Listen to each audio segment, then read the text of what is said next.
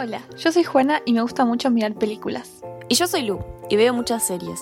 Bienvenidos a otro episodio de Intereses Conectados, donde todas las semanas buscamos una conexión entre una serie y una película. En este episodio vamos a estar discutiendo una serie y una película navideñas.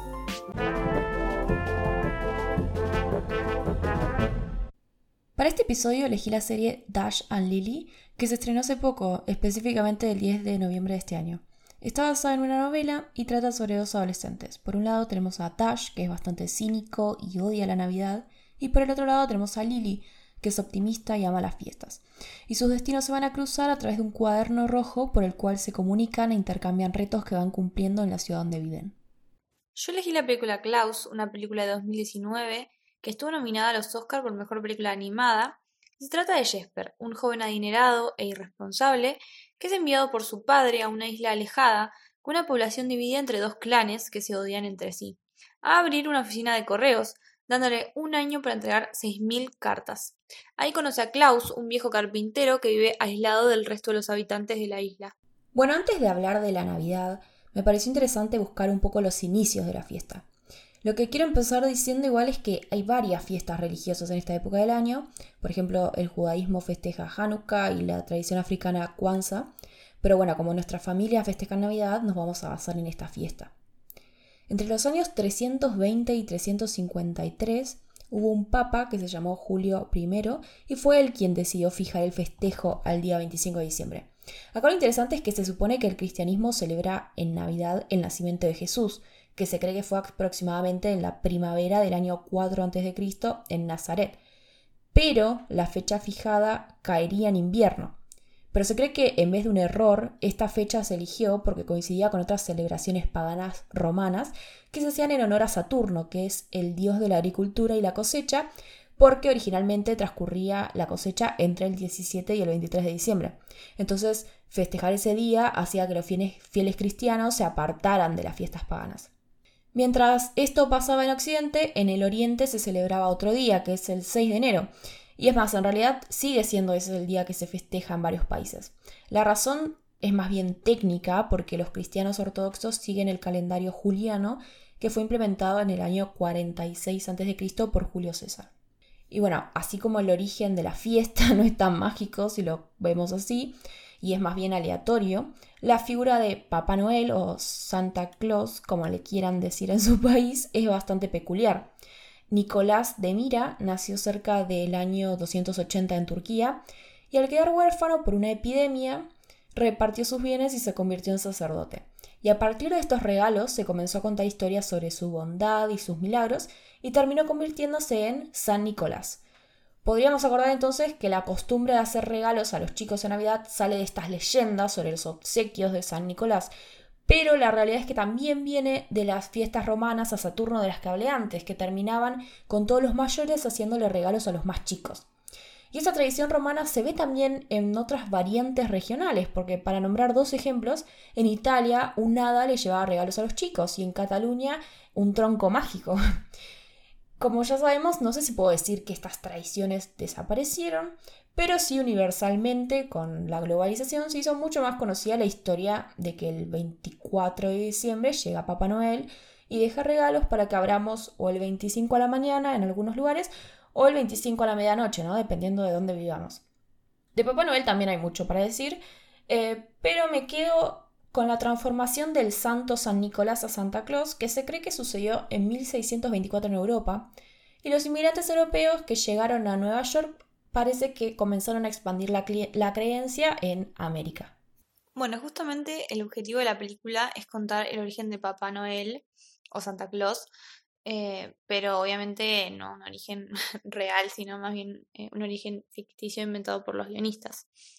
Lo que me pareció interesante es que durante casi toda la película prácticamente no existe la magia, o sea, nunca se plantea un inicio mágico al reparto de regalos, y como dije, Jasper es un joven de familia rica que por lo tanto es bastante irresponsable y tiene como único deseo en la vida seguir viviendo en la mansión de su familia, disfrutando de esos lujos.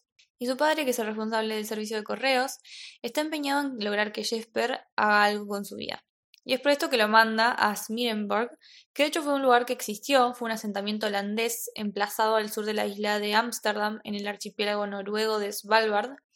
que existió entre 1617 y 1660.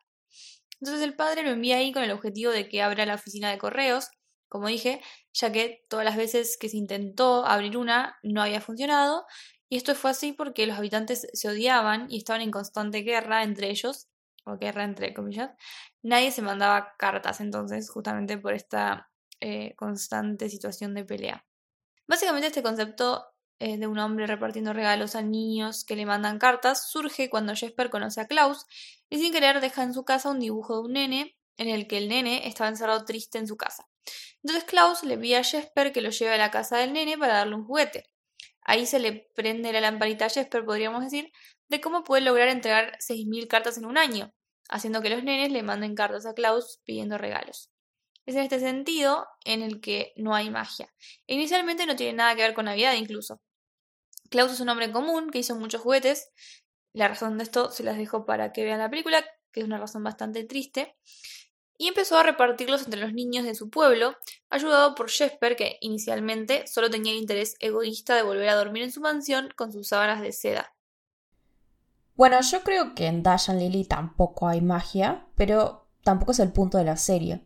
La película claramente está enfocada en el trasfondo de la mitología navideña y la serie básicamente narra una historia de amor adolescente poco convencional. Lo que sí me parece relevante el programa para nuestro tema es que Dash y Lily tienen dos ideas muy distintas de qué es la Navidad. Lily es fanática de las fiestas, tiene toda una lista de tradiciones que sigue con su familia y pareciera esperar todo el año para poder hacerlas. Eh, manualidades, pijamas navideños a juego con el resto de la familia, ver las vidrieras decoradas, cantar villancicos. A Lily le encanta todo eso. Dash, en cambio, odia la Navidad. No pareciera tener intenciones de festejar o decorar nada, y es más, dice que su autorregalo para las fiestas es estar completamente solo. Me parece que en las ficciones navideñas lo más común es tener estos dos extremos, ¿no? Los personajes aman u odian la Navidad, y para el final todos la aman porque descubren su magia. En base a todo lo que estuve contando de la fiesta antes, me parece más coherente disfrutar las fiestas y todo lo que conllevan, si es que les gusta, pero teniendo en mente que su origen es una gran mezcla de distintas culturas y que la mayoría de las tradiciones que seguimos hoy en día son más bien nuevas, impulsadas por el marketing y la necesidad de vendernos cosas nuevas todos los años. Y es muy contradictorio esto, que en una fiesta que nos la pasan recordando que es sobre pasar tiempo con quienes queremos y pasar un buen rato, la tradición más popular sea justamente gastar plata en adornos y regalos y encima estresarse para que todo esté bien organizado, ¿no? Entonces, lo que sí me parece entendible y rescatable por ahí es que hacer regalos que pensamos que las personas que queremos van a disfrutar es un lindo sentimiento y es una buena excusa también para juntar a familiares que por ahí no tienen tiempo para verse todos los días o también, ¿por qué no?, tener una buena dosis de películas navideñas. Claro. Bueno, yo no soy muy fan de las películas navideñas, la verdad, y no vi muchas, de hecho, pero no sé muy bien por qué, y esto creo que es algo sabido. Hay muchísimas películas de Navidad que son realmente malas, como medio como si no se esforzaran mucho en hacerlas, pero bueno, eso no significa obviamente que sean todas malas. Igual me parece que en parte lo divertido para quienes las películas de esta época les gustan es que las películas sean así de malas justamente. Y la verdad que me parece bien, es, es divertido relajarse y disfrutar de estas cosas sencillas y la magia navideña. Ver películas muy malas románticas o cómicas de Navidad y no sentirte mal al respecto justamente porque son navideñas. De todas formas, las películas navideñas tienen sus joyitas, como El extraño mundo de Jack, por ejemplo, película que las personas de mi edad por lo menos recordarán de su infancia, Ojo Malón, o Mi pobre angelito, como la conocemos en español, que es un clásico querido por todo el mundo. Hace poco, por ejemplo, vi una película navideña que salió este año, Happiest Season, con Kristen Stewart y Mackenzie Davis, que son pareja en la película, y van a pasar la Navidad en la casa del personaje de Mackenzie pero su familia no sabe que es lesbiana y por lo tanto que el personaje de Kristen es su novia. La verdad que me pareció una película muy linda, además que agrega un poco de diversidad al largo catálogo de películas navideñas. Yo personalmente vi varias películas navideñas y de hecho estuve viendo las más nuevas de Netflix justamente por esa razón, porque son malísimas. En mi humilde opinión, las mejores películas navideñas son El Grinch y Elf. Y si nos están escuchando en YouTube, podrían comentar las suyas o si no, mándenos a través de nuestras redes porque me interesa saber las respuestas.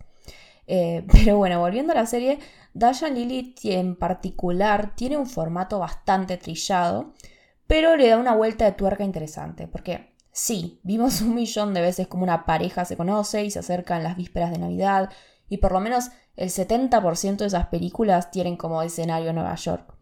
Pero lo que tiene distinto Dash Lily es la forma en la que se conocen los personajes, que me parece bastante interesante. Eh, hay un tropo muy popular en la ficción que se llama Will Day or One Day, o sea, básicamente van a estar juntos o no. Y la forma en la que suele ser aplicado es que tenemos dos personajes con mucha química y no sabemos hasta el final si van a terminar estando juntos o no. Y en Dash Lily la pregunta es todavía más intensa, si se quiere, porque los protagonistas no se conocen, nunca se vieron, solamente se comunican entre ellos a través de un cuaderno que van dejando en lugares de la ciudad para que el otro le responda y lo vuelva a dejar en otro lado. En ese sentido, creo que podríamos decir realísticamente que sí existe la magia navideña en la serie, pero porque es mágico que nadie haya agarrado el cuaderno por equivocación antes que ellos. Bueno, en el caso de la película, en algún punto tiene un formato bastante conocido, con un personaje principal que tiene un arco de redención, podríamos decir, y unos villanos no muy originales, pero de todas formas, la película tiene algo muy especial que por ahí es medio difícil decir exactamente qué, me cuesta un poco eh, aclarar exactamente qué es lo que tan, tanto me gustó. Por una parte, creo que la historia en sí sí es relativamente original, como dije, no he visto muchas películas de Navidad y menos respecto a los inicios de Papá Noel, pero esta cuestión de la no magia y de Papá Noel siendo un hombre normal de una isla en medio de la nada, me pareció bastante interesante. Además, habiendo tantas películas de Navidad malas, esta película se destaca, de hecho, es una película realmente muy linda que tiene momentos graciosos sin ser muy forzados o muy infantiles incluso, e incluso en momentos logra emocionarte.